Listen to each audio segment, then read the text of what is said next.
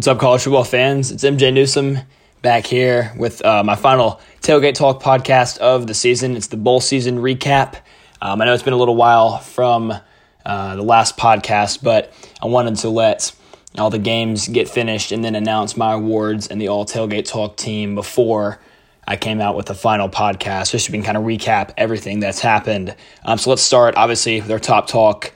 Um, biggest news, obviously, of the bowl season Bama picking up its 18th national championship.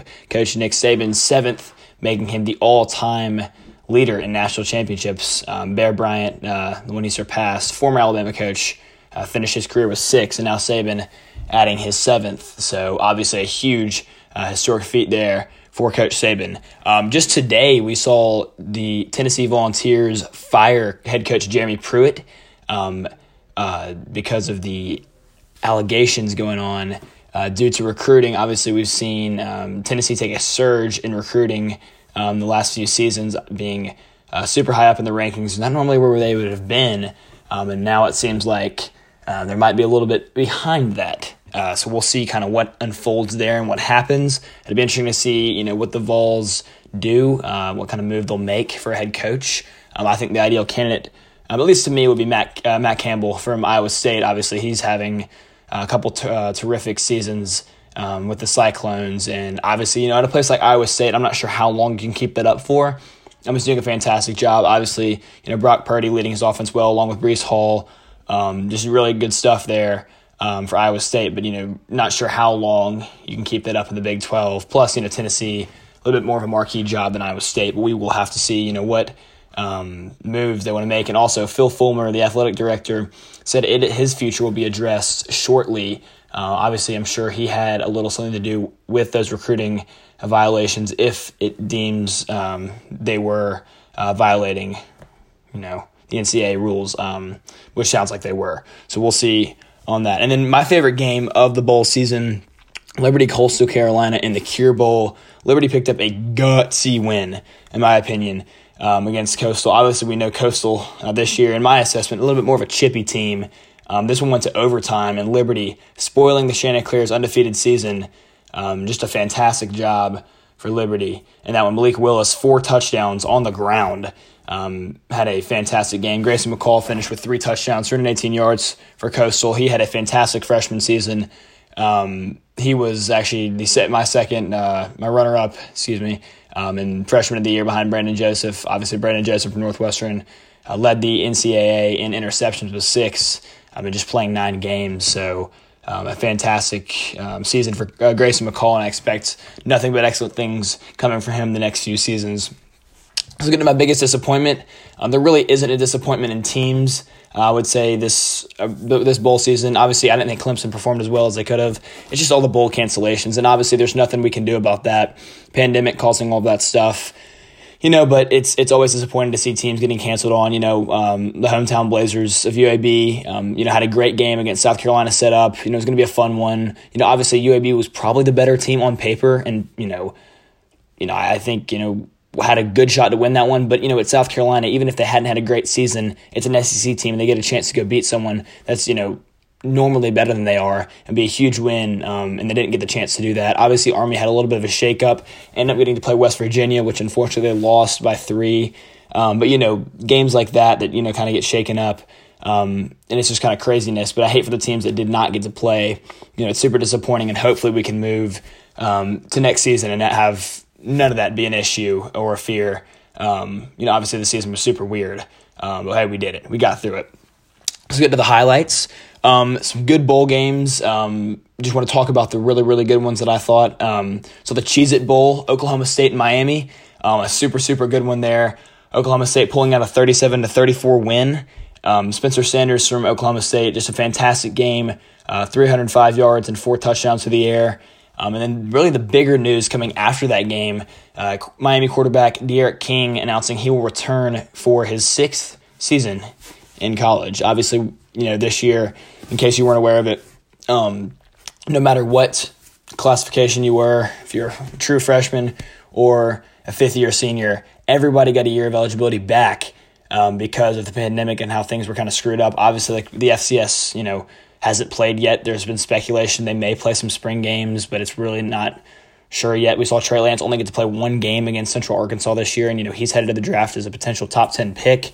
Um, so they gave a year of eligibility back. Uh, so that gives you know D'Eriq King a chance to come back for his sixth year. So it's you know, exciting to see um, a guy like that who had a, you know a, a decent season, not his best season. Um, kind of getting his feet wet in the ACC. Um, hopefully, will have a monster season next year and get himself high on the draft board. And then we saw uh, Texas absolutely dismantle Colorado in the Alamo Bowl, 55 23. Um, and then, unfortunately, after the game, uh, Tom Herman getting fired after four seasons at Texas, 32 and 18 in his time in Austin. Um, you know, a little bit disappointing there. I, you know, it was one of those things I thought I, you know, I saw it coming. Hasn't really done a great job, but you know, on paper it looks, you know, 32 and 18 doesn't look too bad. Uh, really could never win the big games. I think he only had one win over Oklahoma in five tries, which really ain't gonna cut it um, in a big rivalry like that. And really, since Mack Brown's been there, know, it's been a struggle for Texas coaches. Charlie Strong uh, didn't ever really get things going well, and Tom Herman kind of struggling. Now we'll have to see what Steve Sarkisian does with the Longhorns. I'm a fan of the hire. Um, he's done a great job at Alabama as the OC, so it'd be exciting to see what he brings to Texas in the Big 12 in an offensive heavy conference. Um, we saw a very, very disappointing performance from Kyle Trask um, when they got blown out by Oklahoma in the Cotton Bowl, uh, 55 to 20. The Sooners won that one. Uh, Trask threw three picks. I think it was in the first quarter. Um, you know, some head scratching, questionable uh, performance from him. Emory Jones came in, the backup quarterback, played a nice game. Uh, he should be the Gators' go-to quarterback next year. I actually expected him to play a lot more this year. I think actually I had some high uh, predictions for him this year. Um, you know, a great dual threat quarterback, his bigger guy, um, should be really good in the Gators' offense next year. Um, Trask, obviously, you know, three interceptions doesn't look great, but it's really not going to hurt him in his draft stock. Had a tremendous year. I think he threw for over 4,000 yards. Um, so dude was awesome this year, led the NCAA in passing touchdowns. Um, so, you know, with that being said, um, Trask should be his draft stock should be fine, and you know, the game didn't go as it wanted to, but Oklahoma really bounced back from you know after starting the year one and two, finished at nine and two, winning the Cotton Bowl. Um, so just a fantastic season for the Sooners, really bouncing back. Obviously, it hurts that they lost those two games early couldn't get themselves in the playoff. You know, lost to Kansas State and Iowa State in back to back weekends. Um, you know, I think they could have been a threat in the playoff to whoever they played. Um, but obviously, those two losses are going to keep you out. So, you know, tough luck there. But Oklahoma, nonetheless, a pretty solid season from them. Uh, we saw in the final four, the semifinal games, Bama beat Notre Dame 31 14. Uh, Notre Dame actually you know, broke that long streak of Bama scoring 35 plus points I forgot what the, the number was, but you know Notre Dame's defense really played a good good game in the second quarter. Excuse me, second half, I should say, not a good game, good half. Um, they started to get things going well, but obviously, you know, they couldn't score on Alabama's defense, so that is what hurt them. And then we saw Clemson and Ohio State. Justin Fields got knocked early, um, and you know, spent some time in the medical tent. Uh, probably had bruised ribs, something like that, but came out and played a phenomenal game. Um, uh, he had, let's see, let me get to the stats real quick because he balled out. But this is the final score 49 28. Ohio State took that one. Justin Fields, here we go. Six touchdowns, 385 yards passing, only six incompletions on 28 attempts. Um, dude had a heck of a night. Um, so a nice job there by the Buckeyes, but obviously falling to Bama in the national championship game. Um, and that one really wasn't even close. Uh, 52 24, obviously, as I said earlier. So you know, congrats to Bama 18, Ohio State, a nice win over Clemson though. Um, A&M pulled away late in a very, very tough one against UNC. It was a fun game to watch in the Orange Bowl. Uh, 41-27, Sam Howell doing his thing, three touchdowns through the air, 234 yards. Look for him to have a huge junior season. Um, I expect Carolina to come back a lot better than they were uh, this year. Going to be better uh, next year, is what I'm saying. Um, they've got some weapons. Obviously, they're losing some key players um, on offense. But you, you know, when you have Sam Howell as your quarterback, um, it should you know help you know be a big boost uh, to you because you know he can he can use his legs, he can use his arm. Um, so as long as they're putting up points, um, it should be a fun one. And I'm sure North Carolina's you know had a, they've got a good recruiting class. Um, and they'll come in and they'll have some dudes who can make some plays. So it should be fun to watch that. Uh, Iowa State probably finished its best season in school history at 9 and 3, winning the Fiesta Bowl 34 17 over Oregon. Uh, Breece Hall, obviously, you know, uh, my breakout player of the year, an all tailgate talk team running back. Uh, he was named the first team all uh, first team All American from many uh, different uh, medias and sites and all that stuff as one of the running backs. Just tremendous season for him. Brock Purdy continuing to do the same stuff. Um, Breece Hall in this one had 136 yards and two touchdowns and 34 carries. Purdy only nine incompletions on 29 attempts, only one touchdown, 156 yards, but very very efficient there from him. So that's kind of the highlights I saw from the bowl season. Let's move on to a bold prediction. Really, just an off-season bold prediction. You know, I highlighted earlier Steve Sarkisian going to Texas, um, and I think that's a great hire.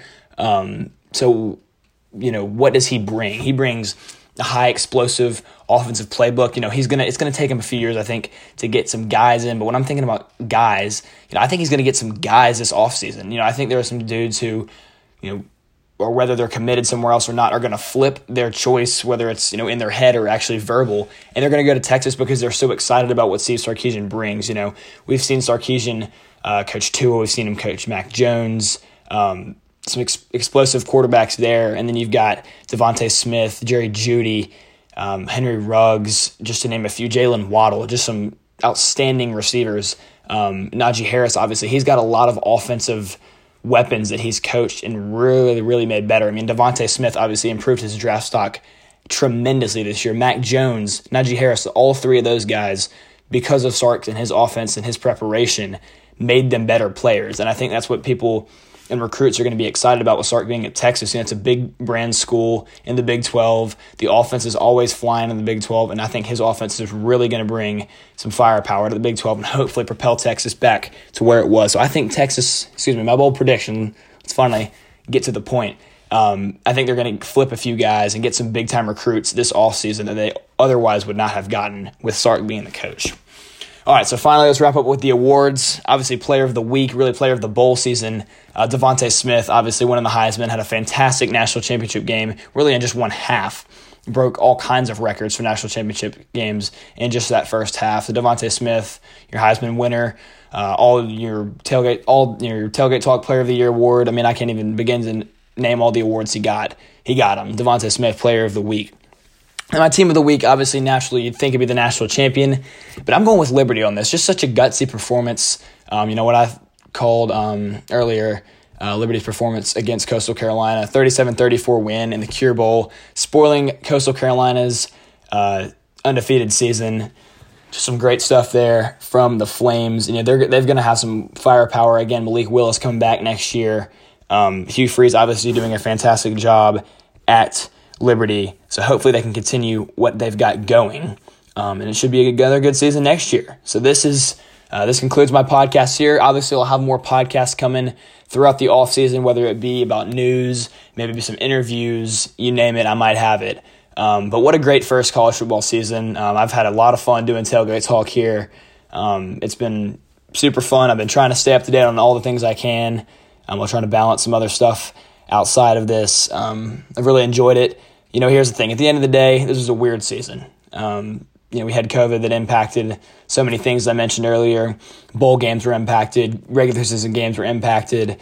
Um, you know, Ohio State only getting to play five regular season games, and they still made the playoff. It's it's crazy. Um, but at the end of the day, we made it. We got a national champion. We played bowl games. We had a Heisman winner. I mean, we did it. So if we can do it in a COVID era, it's going to be so much better next year when all the stuff hopefully is starting to cool down. Um, so I'm excited about what 2021 season holds. Um, so this is my conclusion to this podcast and to this season. Thank you so much.